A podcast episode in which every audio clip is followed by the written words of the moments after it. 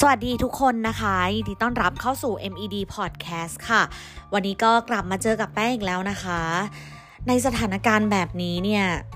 ทุกคนก็อาจจะเกือบลืมไปแล้วนะคะ ว่าเราเนี่ยเคยใช้ชีวิตแบบนี้กันมาก่อนนะคะ เมื่อการเว้นระยะห่างทางสังคมเนี่ยทำให้หลงลืมการเผชิญหน้ากับผู้คนค่ะ การสัมผัสของมนุษย์ในเชิงบวกคือส่วนสำคัญนะคะ ของการปฏิสัมพันธ์นะคะ ไม่ว่าจะเป็นอ้อมกอดอุ่นๆนะคะ การวางแขนบนไหล่นะคะ หรือว่าการเกี่ยวแขนกันการสัมผัสทางกายนะคะ นั้น ถือว่ามันสำคัญในการที่คนเราแสดงถึงความห่วงใยเนาะแล้วก็ความสนิทสนมกับเพื่อนนะคะ หรือว่าคนที่เรารักนั่นเองค่ะ แต่ว่า ในช่วงระหว่างการเว้นระยะห่างทางสังคมเนี่ยที่ทุกคนจำเป็นต้องทำเพื่อป้องกันการแพร่กระจายของไวรัสเนี่ยทำให้การสัมผัสทางร่างกายระหว่างเพื่อนแล้วก็คนรอบข้างถูกจำกัดลงนะคะ การกอดนะคะ การแปะมือ หรืออะไรก็ตามที่จะต้องใกล้ชิดกับคนอื่นนะคะ น้อยกว่า 2 เมตร มันก็กลายเป็นเรื่องที่ไม่ควรจะทำไปแล้วเนาะอาซิมชาค่ะศาสตราจารย์แล้วก็ลอง ประธานบริหารจากวิทยาลัยแพทยศาสตร์เบเลอร์นะคะกล่าวว่ามนุษย์เนี่ยนั้นมีสายใยในการสัมผัสและการถูกสัมผัส ตอนเด็กเกิดมานะคะ การสัมผัสคือการที่เขาผูกพันกับผู้ที่เป็นแม่ ระบบสายใยของมนุษย์ มีอยู่ทุกที่ดังนั้นเป็นไปได้ยากนะคะ ที่คนเราจะไม่คิดถึงการสัมผัสทางกายภาพเลยนะคะ การโหยหาการสัมผัสนะคะ หรือว่า touch starvation เนี่ย คือภาวะที่เกิดขึ้นเมื่อบุคคลหนึ่งไม่ได้รับการสัมผัสทางร่างกายเท่าที่ต้องการค่ะ ซึ่งก็เหมือนกับการโหยอาหารที่อยากจะกินแต่ก็ไม่ได้ไม่ได้กินเนาะโดยอาการเหล่านี้ค่ะ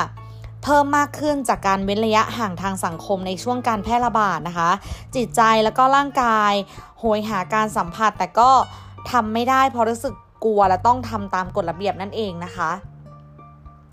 การหวยหาการสัมผัสเนี่ยมันจะทำให้เกิดความเครียดค่ะ ภาวะซึมเศร้า ความวิตกกังวลนะคะ แล้วก็เกิดผลกระทบต่อร่างกายในเชิงลบนั่นเอง ซึ่งเมื่อเราเครียดร่างกายก็จะหลั่งฮอร์โมนคอร์ติซอลนะคะ เพื่อตอบสนองกับความเครียด และก็กระตุ้นการตอบสนองของร่างกายนะคะ นอกจากนี้เนี่ยผู้ที่เครียดหรือมีภาวะซึมเศร้าจากการหวยหา การสัมผัสจะมีปัญหาเกี่ยวกับการนอนหลับด้วยเช่นกันนะคะ แล้วก็ถ้าหากขาดการสัมผัสทางร่างกายเป็นเวลานานก็จะสามารถนำไปสู่สภาวะป่วยทางจิตได้นะคะ จากเหตุการณ์รุนแรงได้ หรือที่รู้จักกันในชื่อ PTSD นะคะ คือ Post Traumatic Stress Disorder นั่นเองค่ะ โดยปกติแล้วเนี่ยเมื่อเรากอดหรือได้รับสัมผัสที่ดีบนผิวนะคะ สมองของเราก็จะปล่อยฮอร์โมนออกซิโทซินค่ะ ที่จะเพิ่มความรู้สึกในเชิงบวกนะคะ ความไว้วางใจนะคะ แล้วก็ความผูกพันทางด้านอารมณ์นะคะ ในขณะที่ความกลัวแล้วก็ความวิตกกังวลก็จะลดลงด้วยเหตุผลนี้นะคะ ฮอร์โมนออกซิโทซินเนี่ยจึงถูกเรียกว่าฮอร์โมนกอดนั่นเองค่ะ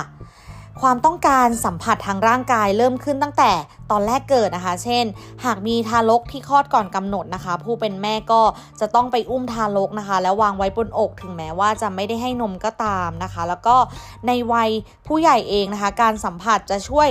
ควบคุมการย่อยอาหารแล้วก็การนอนหลับของเราค่ะ อีกทั้งยังช่วยเพิ่มระบบภูมิคุ้มกันด้วยเช่นกันนะคะ ถึงแม้ว่า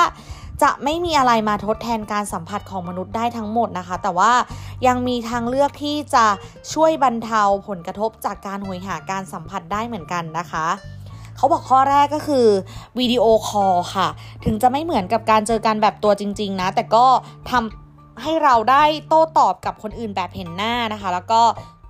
ปฏิกิริยาของอีกฝ่ายได้นะคะ วิธีนี้ก็น่าจะเป็นวิธีที่ช่วยให้บรรเทาการหวยหาการสัมผัสลงไปได้บ้างนะคะ ข้อที่ 2 คือออกกำลังกายแบบออนไลน์ค่ะคลาสเรียนโยคะนะคะ หรือว่าคลาสออนไลน์กาย เป็นแบบออนไลน์ก็จะช่วยให้เราเนี่ยได้มีปฏิสัมพันธ์ทางสังคมนะคะ แล้วก็ช่วยสร้างสภาพแวดล้อมที่เป็นมิตรทำให้รู้สึกเหงาน้อยลงด้วยค่ะ ข้อที่ 3 คือร้องเพลงและเต้นนะคะ วิธีนี้เนี่ยเป็นอีกวิธีหนึ่งที่จะช่วยเพิ่มระดับ ของฮอร์โมนออกซิโทซินนะคะ ในร่างกายของเราได้เช่นกันค่ะ ถึงแม้ว่าจะไม่ได้เห็นผู้คนก็ตามนะคะ แล้วก็ข้อสุดท้ายนะคะก็คือใช้เวลากับสัตว์เลี้ยงนะคะ ถึงแม้ว่าจะไม่ใช่มนุษย์นะคะ แต่การเล่นกับสัตว์เลี้ยงเนี่ยก็ช่วยให้รู้สึกผ่อนคลายได้เหมือนกันนะคะ เพราะว่ามันก็ถือเป็นการปฏิสัมพันธ์รูปแบบหนึ่งนะคะ จึงทำให้บรรเทาอาการหวยหาการสัมผัสได้นะคะ นอกจากนี้เนี่ยยังมีการศึกษาที่พบว่า ระดับออกซิโทซินของเจ้าของสัตว์ นั้นจะสูงขึ้นเมื่อได้รูปหรือกอดสัตว์เลี้ยงด้วยเช่นกันค่ะ อันนี้นะคะเป็นความคิดส่วนตัวเลยอันนี้รู้สึกทุกครั้งเลยค่ะ แค่แป้งได้กอดนะคะ แล้วก็อยู่กับลูกได้สัมผัสเขาหรือรูปเขามันจะรู้สึกถึงความสุขจริง ๆ ค่ะ ข้อนี้ก็ ถือว่าตอกย้ำเนาะว่าจริง ๆ มันช่วยได้จริง ๆ ค่ะ ก็ลองไปทำตามกันดูได้นะคะ แม้ว่าช่วงนี้เนี่ยจะออกจากบ้านกันได้แล้วนะคะ แต่ว่าการเว้นระยะห่างก็ยังต้องเคร่งครัดเนาะไม่ต่างจากเดิมอยู่ดีนะคะ ยังไงก็รักษาสุขภาพนะคะ แล้วก็อย่าลืมที่จะรักษาจิตใจตัวเองกันด้วยนะคะสำหรับวันนี้นะคะ ลาไปก่อนนะคะ เจอกัน EP หน้าค่ะ สวัสดีค่ะ